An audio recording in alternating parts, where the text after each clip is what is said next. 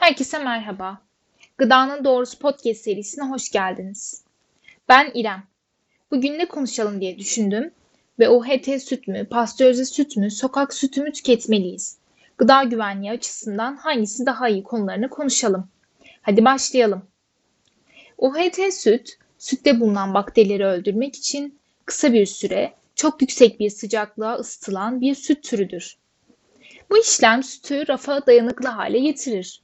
Yani açılana kadar soğutmaya gerek kalmadan oda sıcaklığında saklanabilir.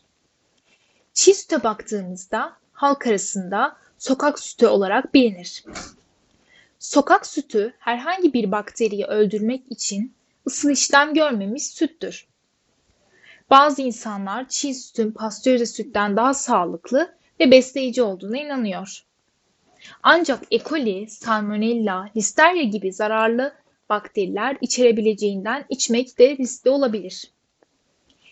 Çiğ süt satışını sağlık endişeleri nedeniyle Amerika Birleşik Devletleri, Kanada, Avustralya gibi daha birçok ülkede yasa dışı olduğunu belirtmek isterim. Bu nedenle genellikle U H T süt veya pastörize sütün içilmesi tavsiye edilir.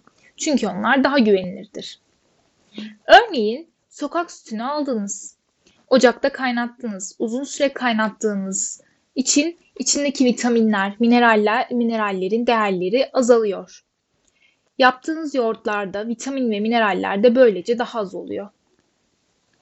Sonuç olarak hangi tür sütü içmeyi tercih ede- edeceğinize karar vermek size kalmış.